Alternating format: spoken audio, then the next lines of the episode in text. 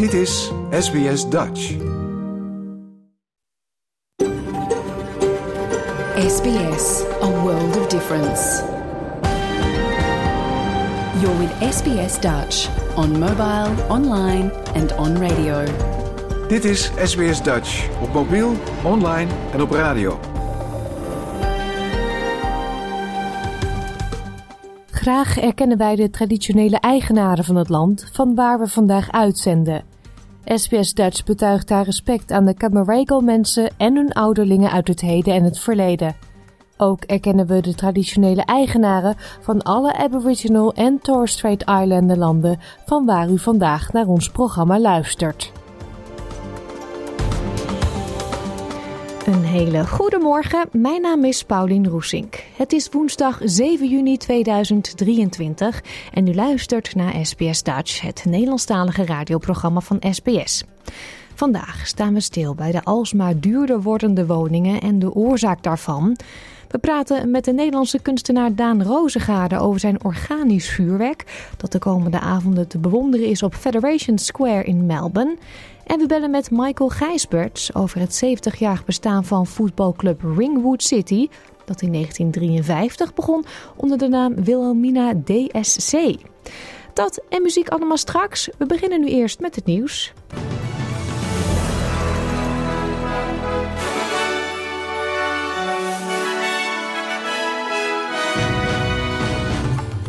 Dit zijn de headlines van het SBS Dutch Nieuwsbulletin van woensdag 7 juni. Federale overheid kan minder afhankelijk worden van consultants.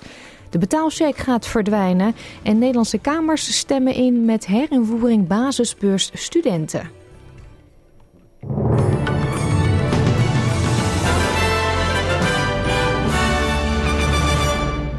Minister van Financiën Katie Gallagher zegt dat de overheid wat haar betreft minder afhankelijk kan worden van consultants. Adviesbureaus en federale overheidsdiensten zullen vandaag door een senaatscommissie worden aangesproken op hun integriteit.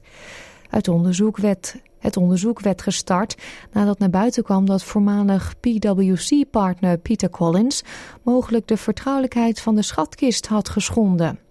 De federale politie onderzoekt die beschuldigingen. Senator Gallagher zei tegen de ABC dat als er weer meer binnenshuis gedaan wordt door de eigen overheidsdiensten, dit geld zou besparen en tot betere resultaten zou leiden. From opposition, we saw a, shift towards outsourcing essentially public service jobs into the private sector uh, and outsourcing that responsibility. Obviously, the issues with PwC have highlighted that at an extreme end, but they, we've got a lot more to do to rebalance the public service to make sure that it's there as the important institution that it was already always intended to be to work in the interests of the Australian people. Treasurer Jim Chalmers heeft aangekondigd dat de betaalcheck uiterlijk in 2030 uit het straatbeeld is verdwenen. De uitfasering van de cheque is onderdeel van het plan van de federale overheid om het nationale betalingssysteem te moderniseren. Contant geld is in het moderniseringsplan nog steeds veilig, maar voor dure betaalmiddelen zoals de cheque is geen plek meer. U hoort Jim Chalmers zelf. Now this transaction will be gradual, coordinated inclusive, and respectful. Public consultation with the whole community will take place before the end of the year, including with the states and territories. And we will work with you to make sure that every Australian gets the assistance that they need to make this important change to other forms of payment in good time. De federale regering blijft ontkennen dat de laatste rentestijging gedeeltelijk te maken heeft met haar beslissing om een loonsverhoging voor laagbetaalde werknemers te steunen. De Reserve Bank of Australia heeft de belangrijkste contante rente gisteren verhoogd tot 4,1 procent, een nieuwe tegenvaller voor hypotheekhouders. Het is de twaalfde verhoging sinds mei vorig jaar toen de centrale bank de rentetarieven voor het eerst verhoogde.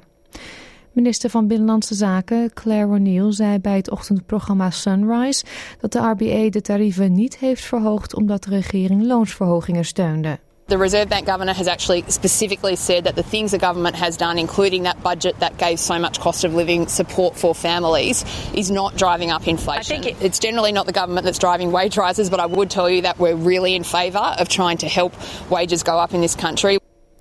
Een voorstel om het bieden op huurwoningen transparant te maken in New South Wales gaat terug de kast in na waarschuwingen voor nog hogere inflatie. Uit een onderzoek naar het voorstel bleek vorige week dat er door een verbod op geheime huurbiedingen legale huurveilingen zouden ontstaan, wat de prijzen verder zou opdrijven omdat de crossbench van het Hogerhuis ook twijfels had, heeft de regering besloten om het voorstel te parkeren, in de hoop dat het eind deze maand andere wetswijzigingen met betrekkingen tot de huurmarkt wel door het parlement kan loodsen. Vijf nieuwe landen zijn gekozen als niet-permanent lid van de Veiligheidsraad van de Verenigde Naties na een stemming tijdens de algemene vergadering. Slovenië, Algerije, Guyana, de Republiek Korea en Sierra Leone zullen in januari voor twee jaar toetreden. Slovenië versloeg Wit-Rusland in de race om Oost-Europa en kreeg 153 stemmen. De andere landen hadden geen tegenstand. De Veiligheidsraad bestaat uit 15 landen, waarvan er vijf permanente leden zijn die het recht hebben om een veto uit te spreken over elke resolutie of elk besluit. De minister van Buitenlandse Zaken en Internationale Samenwerking van Guyana noemt het tijdelijke lidmaatschap een eer.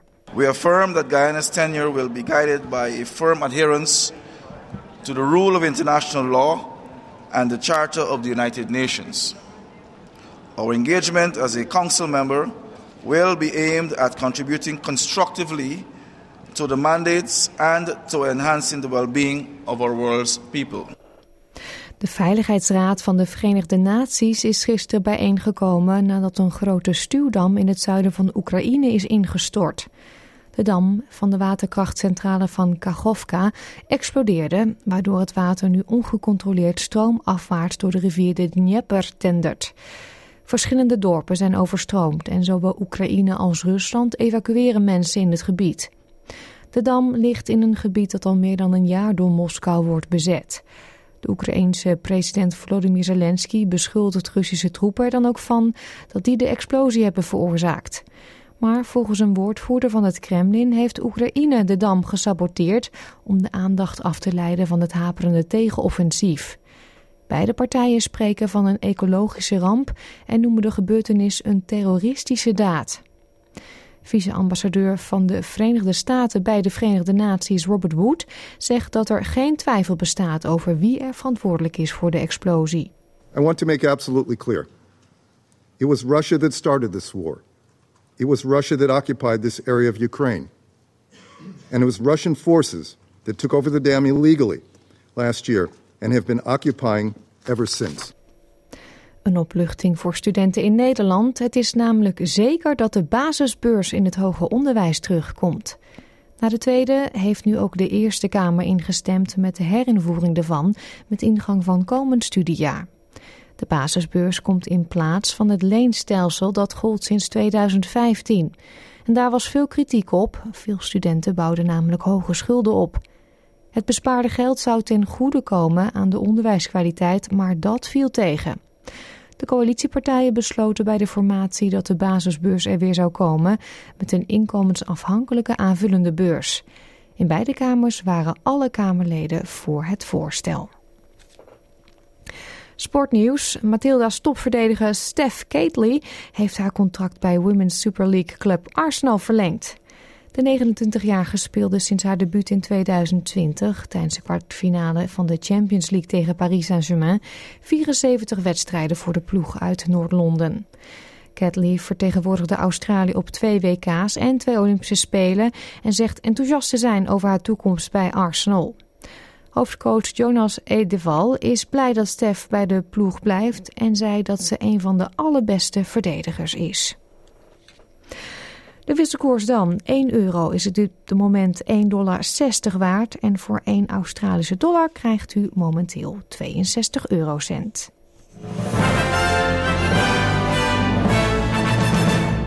Krijgt u nog het weerbericht. In Perth nemen de buien af. Het wordt daar vandaag 16 graden. Adelaide buien 21. De buien nemen toe in Melbourne 19. Hobart later op de dag kans op een paar buien 18.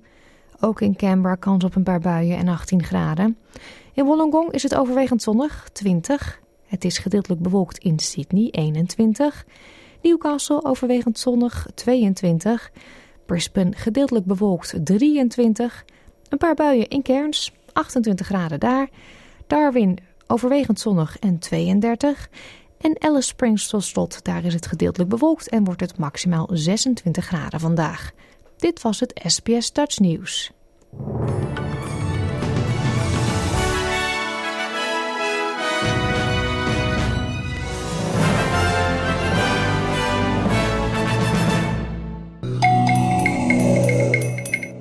Nogmaals een heel goedemorgen en leuk dat u luistert naar SBS Dutch. Straks vertelt kunstenaar Daan Rozegade over Spark, dat vanavond voor het eerst te bewonderen is op Federation Square in Melbourne. Maar we beginnen met nieuws uit de luchtvaartsector. De Australische mededingingsautoriteit zegt dat een gebrek aan concurrentie in de luchtvaartindustrie leidt tot hoge vliegtarieven en slechte service. De Australian Competition and Consumer Commission, de ACCC, zegt dat meer dan 90% van passagiers op binnenlandse vluchten met Virgin of de Qantas groep vliegt. Dit is SBS Dutch. Uit een nieuw rapport van de Australian Competition and Consumer Commission blijkt dat Virgin in april van dit jaar 33,2% van de binnenlandse luchtreizigers in Australië vervoerde. De Qantas groep, waartoe ook Jetstar behoort, vloog 60,8% van de passagiers. 4,8% kozen voor om met Rex te vliegen, terwijl slechts 1,2% met nieuwkomer Bonza ging. Gina Cass Gottlieb van de ACCC zegt dat de commerciële luchtvaartindustrie in Australië nog steeds een duopolie is en dat is ongunstig voor de consument. There is ineffective competition resulting in higher prices and less customer service than Australian passengers deserve. Luchtvaartexpert Greg Bamber zegt dat het gebrek aan concurrentie grotere luchtvaartmaatschappijen in staat stelt om met meer weg te komen. Hij noemt Qantas, die zijn callcenters grotendeels uitbesteedt, als voorbeeld. People do not seem to be very well trained.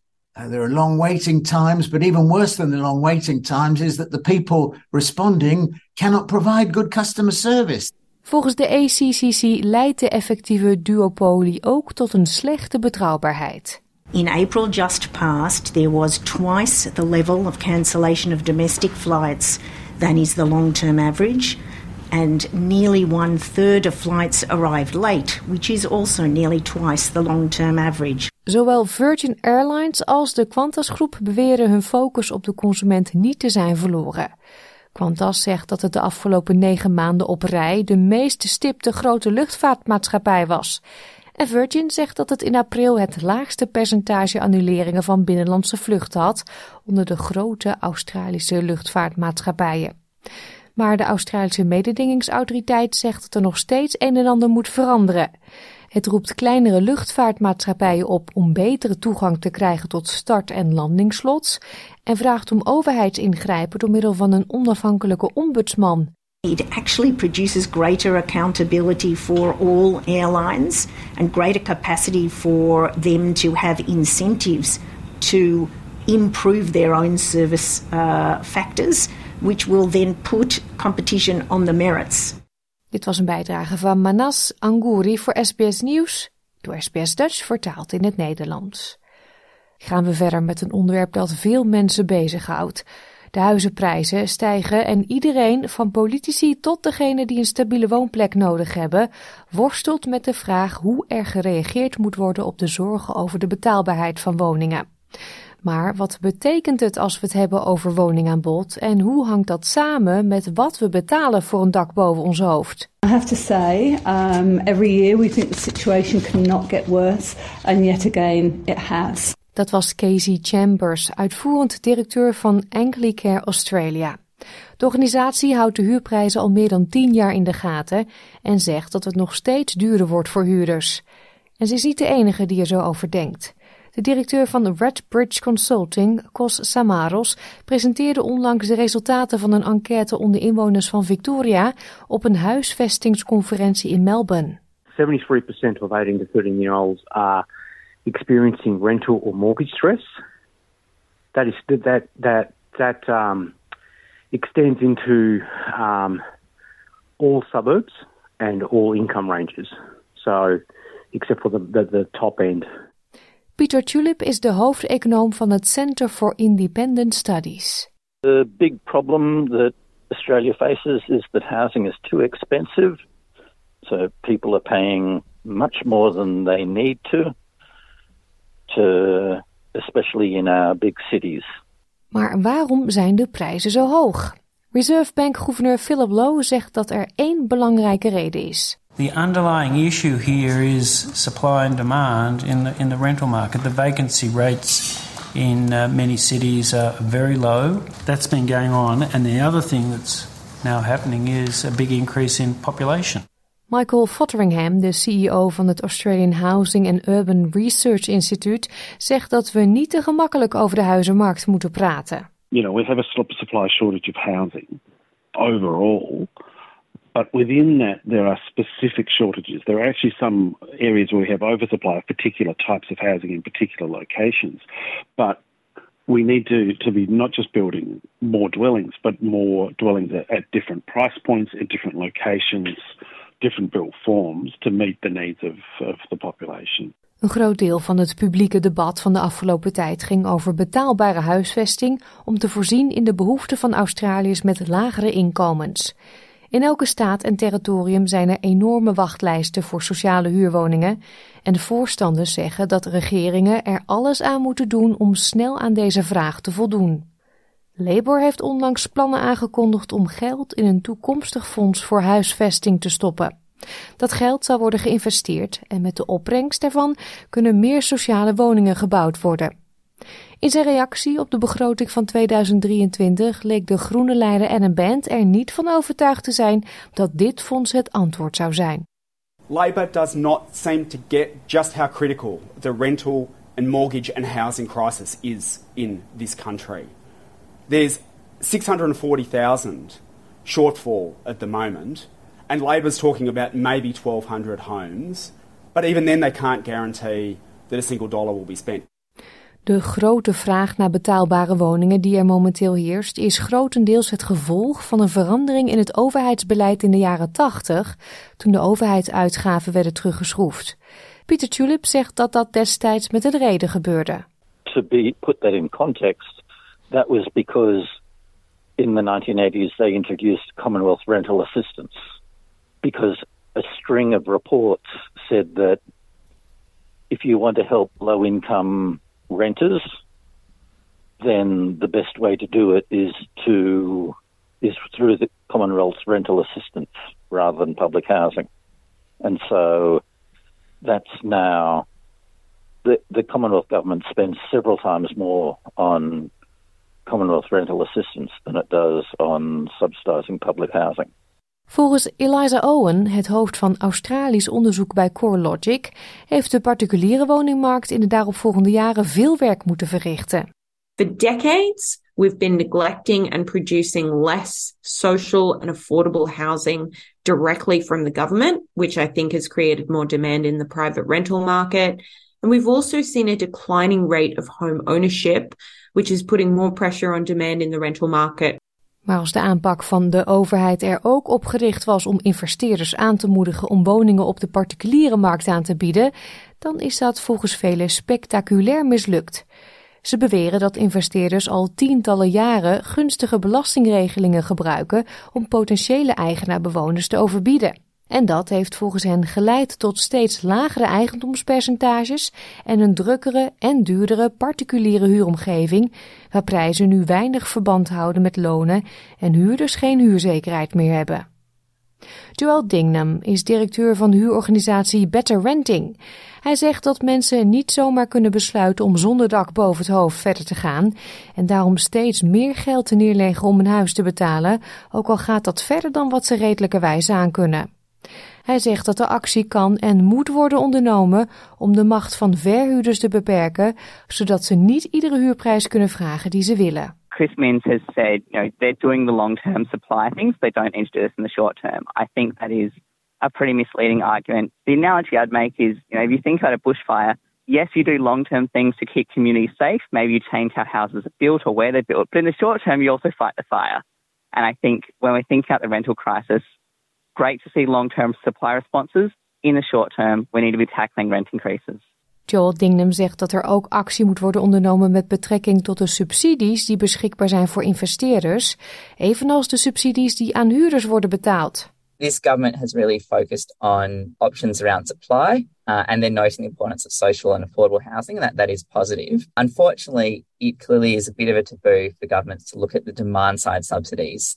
Maar analisten, zoals Pieter Tulip, zijn er niet van overtuigd dat fiscale wijzigingen van grote invloed zullen zijn op de prijs of het aanbod. Hij zegt dat het grootste probleem de planningsvoorschriften zijn, die volgens hem moeten worden gewijzigd om meer bouw aan te moedigen en een neerwaartse druk op de prijzen uit te oefenen. So there have been several academic studies of exactly that question, and they estimate that negative gearing and in conjunction with the capital gains discount um, raise house prices by between about 1% and 4%. Michael Fotheringham zegt dat planningsvoorschriften één ding zijn, maar dat veel bouwprojecten zich concentreren in de hogere prijsklassen waar ontwikkelaars verzekerd zijn van gezonde winstmarges. Ook zegt hij dat de bouwcapaciteit van Australië enigszins beperkt is. We're kind of building as much as we can at the moment as a nation. And and you know we have a challenge in, in the, the available workforce on, on to work on residential construction. There's and challenges in terms of material supplies for building housing. So, you know, it's not as simple as well. If we just stopped banking the land, we'd build all the housing and be done in a year. It's it's just not that easy. We don't have that that workforce capacity or, or the supply chains to meet it. Van oudsher trokken huurders uit sommige gebieden verder naar de buitenwijken of zelfs regionale gebieden van een stad. Maar nu klagen de lokale bewoners steeds vaker dat ze uit hun huizen worden geprijsd door onder meer investeerders die het zich kunnen veroorloven om meer te betalen. Dr. Nicola Powell is hoofdonderzoek en economie bij Domain. When you have a look at the change in value that is received in a regional area compared to the respective capital city, it is deteriorated further in our regional markets. Steeds meer mensen wenden zich tot andere oplossingen, zoals Philip Lowe opmerkte in het Senaat. Kids don't move out of home because the rent's too expensive, or you decide to get a flatmate uh, or a housemate because it's so that's that's the price mechanism at work. De Reserve Bank zegt dat de rentetarieven kunnen blijven stijgen en daarmee ook de huurprijzen. Costa Maros zegt dat dit betekent dat veel huurders en toekomstige eigenaren het de komende tijd moeilijk zullen hebben. We've now got effectively 20 years of, of, of, policy failure and it's a scrambled egg that no one can actually unscramble. Dit was een verhaal van Deborah Krog voor SBS Nieuws in het Nederlands vertaald door SBS Dutch. Vanaf vanavond wordt Federation Square in Melbourne vier avonden lang betoverd door Spark, een kunstproject van de Nederlander Daan Rozengaarde. Spark is organisch vuurwerk, geïnspireerd op vuurvliegjes. Vorige week was het nog te bewonderen op het huwelijk van de kroonprins van Jordanië, maar nu dus in Melbourne. Gisteren belde ik met Daan, die vertelde dat hij met zijn duurzame creaties graag mensen doet verwonderen. Dit is SBS Radio Dutch. Daan, voordat we het over Spark gaan hebben, ik ben als Sydney-sider een beetje jaloers op Melbourne dat zij die mooie voorstelling kunnen zien en wij in Sydney niet, op Vivid bijvoorbeeld. Nou, het moet gezond jaloers zijn, hè? nee, um, uh, wie weet. Er zijn een hoop lijntjes uitgegooid uit Sydney, maar Melbourne is een hele is, is, is een stad in ontwikkeling. Um, is ook echt een, een, creatieve hub, dat merk je aan alles. Uh, dus daar hebben we een goede relatie mee. Ook de hele binnenstad wordt, wordt herontwikkeld. Dus uh, er lopen daar een hoop lijntjes. Maar, maar Sydney staat zeker op, uh, op het lijstje. Zeker. Ja, luisteraars denken misschien, maar waar heb je het dan over, Paulien? We hebben het over Spark, dat vanaf vanavond te zien is op Federation Square in het hart, in het centrum van de stad. Wat is Spark? Spark gaat eigenlijk over een andere manier van vieren. Ik denk, als we vieren, dan, dan dat is heel belangrijk. Dat vinden we ook allemaal heel leuk. Maar vaak doen we dat met traditioneel vuurwerk. Alle hondjes worden gek. Ja. Tien keer meer luchtvervuiling, heel veel troep. En ik zat daarnaar te kijken en ik dacht, kan dat niet anders? Kan dat niet beter? Um, en eigenlijk met, met een team van ontwerpers en techneuten. Ik, ik, run de, de studio in Rotterdam in Nederland. Uh, organisch vuurwerk gemaakt. Biologisch afbreekbaar vuurwerk. Dus tienduizenden soort van floatables van bellen. Uh, die licht reflecteren en absorberen. En zwevend in de lucht. We hebben dat in Londen gedaan, Bilbao. We komen net uit Jordanië. Dat was het onderdeel van de bruiloft van de kroonprins daar. Wauw. En we zijn super trots om dat nu uh, première in, uh, in Melbourne doen. En Fed Square is een hele mooie plek. Je kent het misschien binnenstad. Echt bedoeld als een soort, soort hub voor, voor creativiteit, hè, voor, voor openbare kunst. We hebben nu iets van meer dan 128 objecten die we hebben afgeplakt. Je moet natuurlijk eerst duisternis creëren om het licht te zien. Mm. Even metaforisch, maar ook heel fysiek. Wat best wel lastig is in, in een miljoenenstad uh, downtown. Maar we waren gisteravond aan het kijken en dat zag er best wel goed uit. Dus het is vier avonden te zien als onderdeel van het Rising uh, Festival. Van half zeven tot half elf uit mijn hoofd. Uh, gratis entree. Ja, en het, het ziet eruit als eigenlijk allemaal, en volgens mij was het ook een inspiratie, las ik, uh, vuurvliegjes met helemaal mooie kleurtjes die rondgaan. Ja, ik denk, ik denk, weet je, als ik ontwerp, ontwerp ik graag voor de toekomst. En als je toekomstbestendig wil zijn, is natuur en leren van de natuur, maar ook inderdaad natuurlijke elementen integreren in je ontwerp. Ik denk, ja, de nieuwe standaard. Dus het is geïnspireerd op vuurvliegjes, uh, maar ook het materiaal wat, wat, wat afbreekbaar is, hè, dat het geen schade brengt aan mens en dier. Hmm. Uh, maar bovenal is het gewoon een plek van verwondering. Weet je, wanneer heb je voor het laatst omhoog gekeken? Wanneer kom je een keer met z'n allen weer, weer samen? Wanneer is het weer een keer stil? Hè? Want het maakt geen geluid, dus het is ook stil. Dat vind ik eigenlijk wel heel mooi eraan. Hmm. Ja. En hoe werkt dat dan, zonder misschien al te technisch te gaan? Want dan uh, denk ik misschien, oh ja, dit gaat met pet te boven. Maar je zegt het is afbreekbaar. Er gaat wel echt iets de lucht in.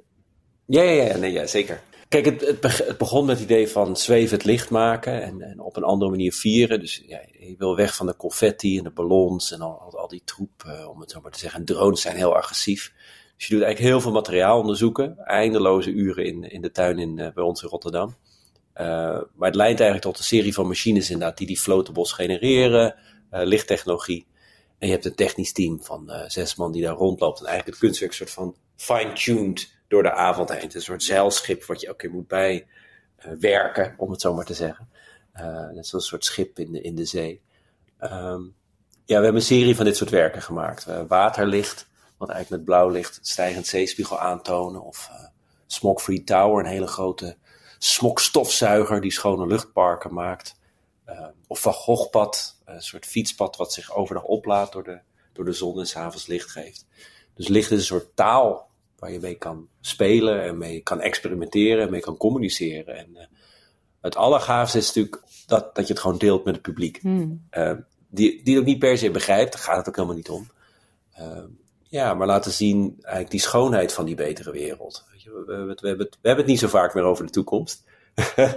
en als we het hebben over de toekomst, is het vrij dystopia. Hè? Van, oh, ja, deprimerend dus, dus eigenlijk. breekt door en uh, COVID. En, uh, en dat is een probleem, want als we die betere toekomst niet kunnen verbeelden, kunnen we ook niet bouwen. Right? Mm. Dat is hoe het werkt. Mm. Dus ik, ik gebruik schoonheid bijna als een soort strategie om mensen helpen te veranderen. Want we moeten veranderen en klimaatverandering, maar niemand wil veranderen. dat is natuurlijk helemaal niet leuk of het is een beetje eng. Mm. En ik, en ik vind het heel mooi om, om dit soort projecten te doen, te laten zien. Kijk, hé, hey, dit kan ook. Ja. ja. En in Nederland ontworpen en bedacht en gemaakt. En uh, tot nu toe nog niet in Nederland geweest. Dat is dan ook wel weer grappig. Weet je, je gaat de hele wereld ja. over. Typisch, typisch. Maar ja, dat komt. Nee, dat lijkt me als een, als een kunstenaar uit, uit Nederland lijkt me toch wel een van de mooiste dingen om het dan ook in je eigen land te kunnen laten zien. Ja, daar heb ik niet echt een sentiment over. Het, het nee? gaat erom, nee, het gaat erom dat het ik vind het mooi dat het in die openbare ruimte is. Dat het, dat het gratis is. Dat het gewoon voor iedereen is. En dat je gewoon laat zien wat wel kan. Dat, dat vind ik heel fijn. Snap je wat ik bedoel? Dat je gewoon laat zien, kijk, dit kan ook. En mensen oh, als dit kan, kan dat en dat ook. Ja, dat klopt. Uh, ja. Dus dat je weggaat van de meningen uh, naar het voorstel. En daar, daar merk ik wel een verschil tussen Europa en bijvoorbeeld het Midden-Oosten of, of Azië. Uh, Nederland is steeds meer het land van de meningen geworden. Daar Ja. zijn we heel druk mee bezig. Maar wat gaan we nou doen? Vroeger maakten we plannen, Deltaplan, noem het maar op. Dat lijkt nu een beetje afwezig. Dus ik, ik, ik hou van Nederland. Hè? Het is een geweldige plek en slimme mensen en uh, creativiteit. En, maar inderdaad, als je echt, echt dingen wil gaan doen, lijkt het wel alsof je ergens anders moet zijn. Ja, en uh, als je dan Spark laat zien, nou ja, een, een, koninklijk huwelijk, dat is misschien weer een heel apart kaliber natuurlijk. Een hele ja, die was crazy. Die, was die was completely insane. Ik heb nog nooit zoveel beveiliging en waakhonden en royals bij elkaar gezien. Maar dat, en dat doen we eigenlijk ook nooit echt. Weddings, denk, nee, het moet voor openbaar, het moet voor iedereen. Dit was zo'n grote wedding dat het eigenlijk een soort van openbaar iets was. Maar nogmaals, ja, openbare ruimte is wel, wel de plek waar we thuis horen. Ja. En hoe komen die banden met Melbourne dan? Um, National Gallery kennen we goed uh, vanuit de Design Week. Drie, vier jaar geleden heb ik ook gesproken. En ja, die zijn gewoon heel erg bezig met moderne kunst, met, met duurzaamheid, maar ook gewoon, het zijn ook gewoon leuke mensen. Dus gewoon een leuke klik. En ze willen gewoon het beste van het beste. En, ja. en daar kwam eigenlijk een soort gesprek uit voort. En, nou, let's do Fat Square. Nou, oké. Okay. Uh, een paar keer langs gegaan op locatie. En ja, ik denk dat Spark daar gewoon heel goed past. En ze zijn ook bezig met de hele binnenstad aan het, uh, echt een soort urban renewal, stedelijke vernieuwing. Uh, weg met de auto's, meer natuur erin.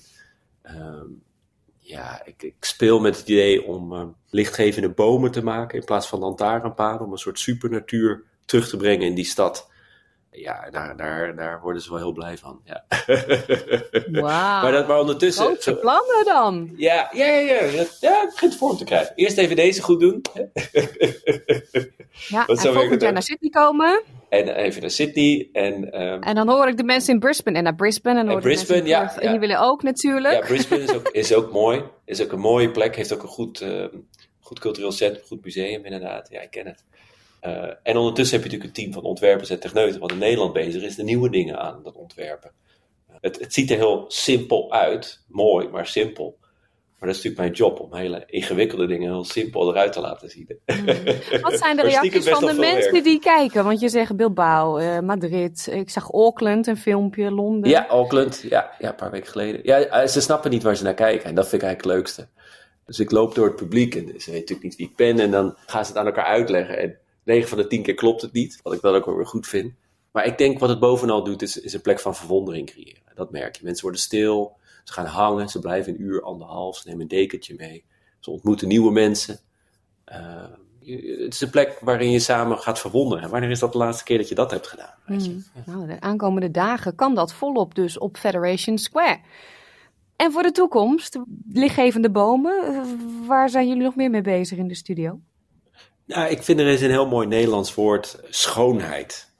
En schoonheid heeft eigenlijk een dubbele betekenis. In de zin van creativiteit, iets moois. Je ziet iets wat je niet snapt, is mooi. En dan wil je meer van weten op die manier. Maar ook uh, schone lucht, schoon water, schone energie. Wat mij betreft de, de basiswaarde van onze toekomst. En dus ik probeer eigenlijk in alles wat ik ontwerp, en ik vind eigenlijk dat in alles wat we doen, schoonheid centraal moet staan de schone lucht met die smog-free towers. Of nou, eigenlijk ook, ook, schoonheid met Spark. Dat het niet al die vervuiling oproept. Maar dat we wel kunnen gewoon blijven vieren. Ik ben nu veel in Indonesië, in Bali. Waarin we eigenlijk vuurvliegjes aan het terugbrengen zijn. Die twintig jaar geleden waren die overal. En nu allemaal weggevaagd door luchtvervuiling en pesticiden. En als onderdeel van een, uh, een 45 hectare ecostad zijn we eigenlijk de grootste vuurvliegjestuin van de wereld aan het ontwerpen. Dat, ik begon gewoon voor de lol daar. En nu is het weer veel te groot dat worden. dat is altijd het probleem met het, met, het, met het idee. Het vervelende of het oncomfortabele, dat is een beter woord van een goed idee. Het brengt je naar een plek waar je nog nooit eerder bent geweest. Het is een beetje ah, oncomfortabel, het is iets nieuws. Maar het is ook het mooie van een idee. Want het brengt je naar een plek waar je nog nooit, nog nooit eerder naartoe bent geweest. Hè? en dan is het een heel goed idee en dan wordt het een heel groot idee. ja, nou, kijk, een goed idee inspireert. En een great idea, hoe zeg je dat? Een geweldig idee, activeert. Dat is een verschil. dus mensen willen meedoen, willen het groter maken of anders maken of iets aan bijdragen. En zodra dat gebeurt, dan weet ik, ah, that's the way to go. We moeten daarheen. Dus ik vind dat licht als een taal en, en die natuur terugbrengen. We hebben veel in, in Nederland ook burgemeesters weten te overtuigen, dat is het mooie van Nederland, uh, uh, om alle lichten uit te zetten, maar ook echt alle lichten om samen weer de sterren te zien. Seeing Stars in Leiden onder andere. Dus het is echt een van de lichtvervuilde plekken van de wereld. En we zagen gewoon ja, de sterren midden in de straat met tienduizenden mensen. Uh, ook weer simpel idee, heel ingewikkeld om uit te voeren. Hè? Tienduizenden bewoners die een licht uit hebben gezegd, de burgemeester, veiligheidsplan goedgekeurd. En die vond ik heel mooi, omdat ja, ik heb die sterren niet ontworpen. Hè? Nee, die zijn we daar. dat is duidelijk. dat is duidelijk, die zijn er al miljoenen jaren. Maar, maar daar ging het over het soort van weghalen en het onthullen. Uh, dus ik, ik, ik vind het heel fascinerend om die natuur terug te brengen. En, en de schoonheid dus te zien van wat er allemaal al is. Ja, wat er al is, of, of wat, wat een verbetering nodig heeft, of wat er allemaal kan. Uh, dus het is, het is veel, veel onderzoek, maar inderdaad, klopt. Ja, ja, Eigenlijk is het er allemaal al. Ja. Nou, mensen, gaan het zien. Vanaf vanavond op Federation Square tot 10 juni, Spark van Daan Rozengaarder. Yes. Dankjewel. Ja, de eerste avond is een beetje regen, maar who cares, we zijn Nederlanders. Nee, en daarna is het allemaal weer lekker uh, half volle maan en uh, een beetje bewolkt. Dus prima. Van harte welkom. Spark vanavond dus op Federation Square vanaf half zeven. Voetbalvereniging Ringwood City viert deze maand haar 70-jarig bestaan. Ter gelegenheid van dit jubileum belde ik met Michael Gijsberts, die de club volgt sinds bijna het begin. Ik vroeg hem naar het ontstaan van de voetbalclub, die in 1953 begon onder de naam Wilhelmina DSC. En ik vroeg me af wat er nou eigenlijk gebeurd is met die naam, Wilhelmina. Jouw gemeenschap, jouw gesprek, SBS Dutch. Wat heeft nou deze zin You Dutchmen simply don't know how to play football te maken met Ringwood City, uh, Michael? Wel, um, in de begin vijftiger jaren was er een zekere zakenman hier, uh, John van Hoboken. En die was goed bevriend met een andere zakenman van een voetbalclub, wat ze hier noemen soccerclub. En die zei dat. Die zegt, you Dutchmen don't know how to play soccer. En dat was juist iets wat uh, uh, John van Hoboken ja, irriteerde. Hij zegt, nou, dat, uh, hij zegt, dat kan ik wel eens bewijzen. Dus zodoende is hij begonnen, dat was zijn aanleiding, om een club op te richten. Want hij was al gevraagd door verschillende mensen in de Nederlandse gemeenschap om een club op te richten. In de ja, 50 jaren, vooral begin 50 jaren, was er een grote immigratie natuurlijk naar Australië van Nederland. En daaronder waren diverse goede uh, voetballers. En die speelden bij reeds bekende clubs hier in Melbourne. Uh, Molen, Paran, uh, ja, nog een paar andere. En John van Hoboken heeft toen die spelers bij elkaar getrommeld en is daar een club mee begonnen en dat was in 1953. Ja, en die club die kreeg de hele mooie Nederlandse naam Wilhelmina DSC, wat staat voor Dutch Soccer Club.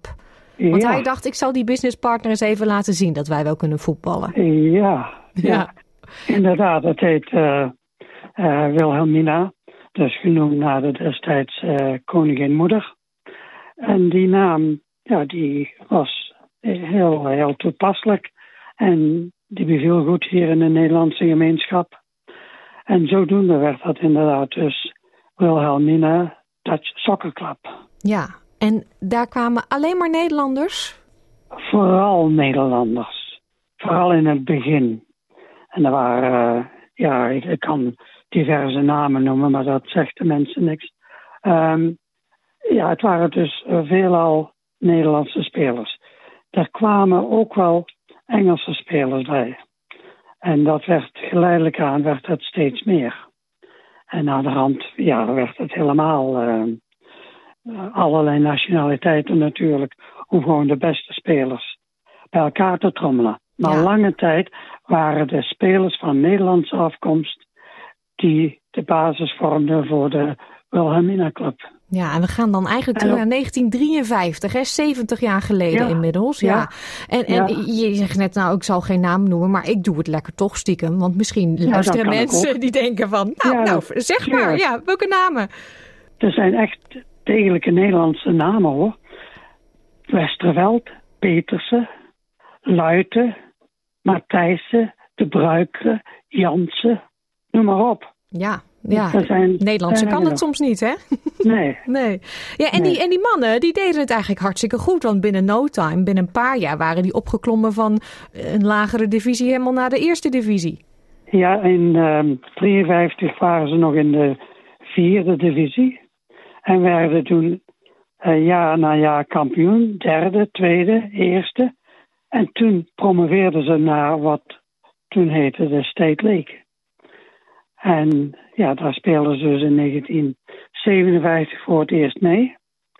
En daar werd Wilhelmina uh, respectabel, geloof ik, vijfde plaats. Ik weet het niet zeker. En het jaar daarop werden ze kampioen van de eredivisie van, zeg maar, vergelijkbaar. In 1958 werd Wilhelmina kampioen van de hoogste afdeling. Ja. Toen maar. Ja. En John van Hoofdhoken had daar wel degelijk mee bewijs gegeven aan zijn vriend, de voorzitter van Hakoa. Hakoa was een, een Joodse voetbalvereniging. Want veel van die andere clubs hadden ook allemaal etnische namen. Hè? Dat mochten we nog. Ja, want dat was natuurlijk ook een van mijn volgende vragen. Waarom heet Wilhelmina niet meer Wilhelmina en is het nu Ringwood City?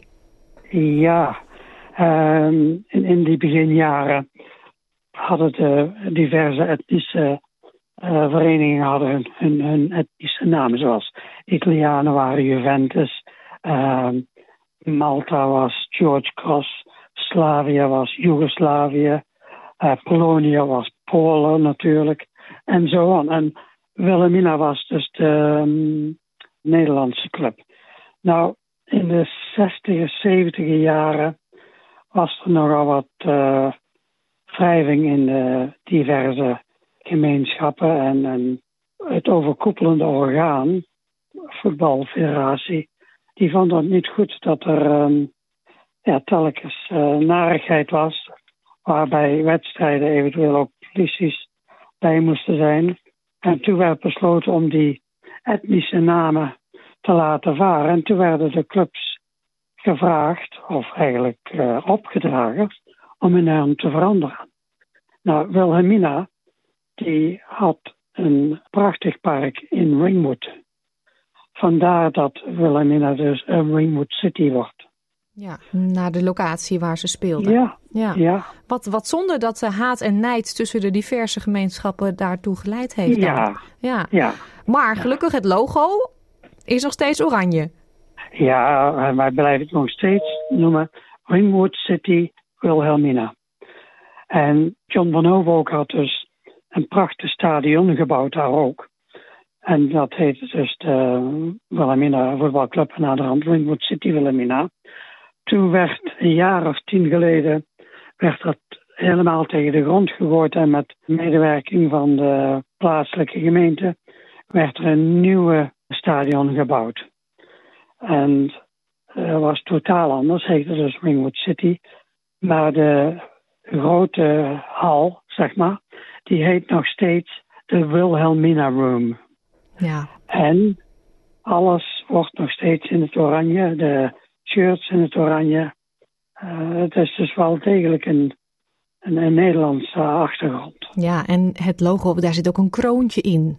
Ja. Prachtig, ja. En waarom vraag ik dit nou allemaal um, aan jou? Jij bent een paar jaar betrokken geweest bij die club. Wel, ja, ik, uh, ik ben in 1957 hier gekomen. En in 1958 heb ik ze dus kampioen zien worden. En ik, was een uh, supporter en ik ging naar alle wedstrijden. Maar ik was niet bij betrokken tot het jaar 2000. En toen werd ik gevraagd, ik was vroegtijdig gepensioneerd. Uh, nadat ik, dat ik bij het Nederlandse consulaat had gewerkt. En toen werd ik gevraagd om daar bij Wilhelmina, noemde ik nog steeds, secretaris te worden. Ja, ik had er niet zoveel zin in, maar ik heb het toch gedaan. Ik zei, ik zal het proberen voor een jaar. En zodoende was ik dus in 2000 seizoen was ik de secretaris van die club. En dat heb ik inderdaad maar een jaar gedaan. Maar ik ben daarna wel bij betrokken gebleven in het comité. Heb van alles mee georganiseerd. Uh, ook destijds het 50-jarige feest. En tegenwoordig ben ik nog betrokken als uh, correspondent voor de club. Want ik schrijf af en toe een artikeltje voor de Nederlandse krant, de Dutch Courier. En die club Nou, zit toch mijn- in het hart. Tuurlijk, zeker weten. Ja. Dat blijft. En dus binnenkort wordt het 70-jarig bestaan gevierd. Ja. En hoe Ja, wordt dat hè? gevierd? Prachtig. Wel, uh, het wordt gevierd in dezelfde, het grote Karalaka Center. Dat is een evenementencenter in Ringwood natuurlijk. Waar het 50 en het 60-jarige feest ook werd gevierd. Hele grote locatie en ja, men verwacht daar 150 mensen te krijgen om dat 70-jarige feest te vieren. Ja, en mensen kunnen zich aanmelden hè, voor dat speciale diner samen. Ja. Er zijn nog plekken. Ik zet een link daar naartoe op onze eigen website www.sbs.com.au. Want het is natuurlijk leuk als er ook Nederlanders die nog een link hebben, die daar ooit gevoetbald hebben of ja. groot supporter waren, als die daarheen komen. Jij bent een prima promotor. Dat heb je heel goed gezegd. Nou, dat doen we hartstikke graag.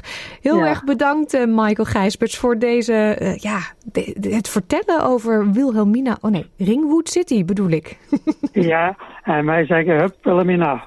Hup Holland, het is Hup Wilhelmina. Wij blijven nog steeds voetballen. En hiermee komen we aan het einde van deze uitzending van SBS Dutch. Ik noemde net al onze website www.sbs.com.au Dutch. Want hier kunt u dus ook deze uitzending en al onze andere interviews en verhalen terugluisteren. Denk ook aan onze podcastseries De 12 Provinciën bijvoorbeeld, waarin Australië, in Australië wonende Nederlanders vertellen over hun geboortegrond. Of aan tafel, waarin we met Nicole Holte van de Dutch Table Nederlandse eten- en drinkgewoontes bespreken. Heeft u mobiel of een tablet, dan kunt u ook alles terugluisteren via de SBS Audio app. Deze is gratis te downloaden in de App Store of via Google Play. Ik wens u een hele fijne middag en graag tot zaterdag. Wil je nog meer soortgelijke verhalen? Luister via Apple Podcasts, Google Podcasts, Spotify of waar je je podcasts dan ook vandaan haalt.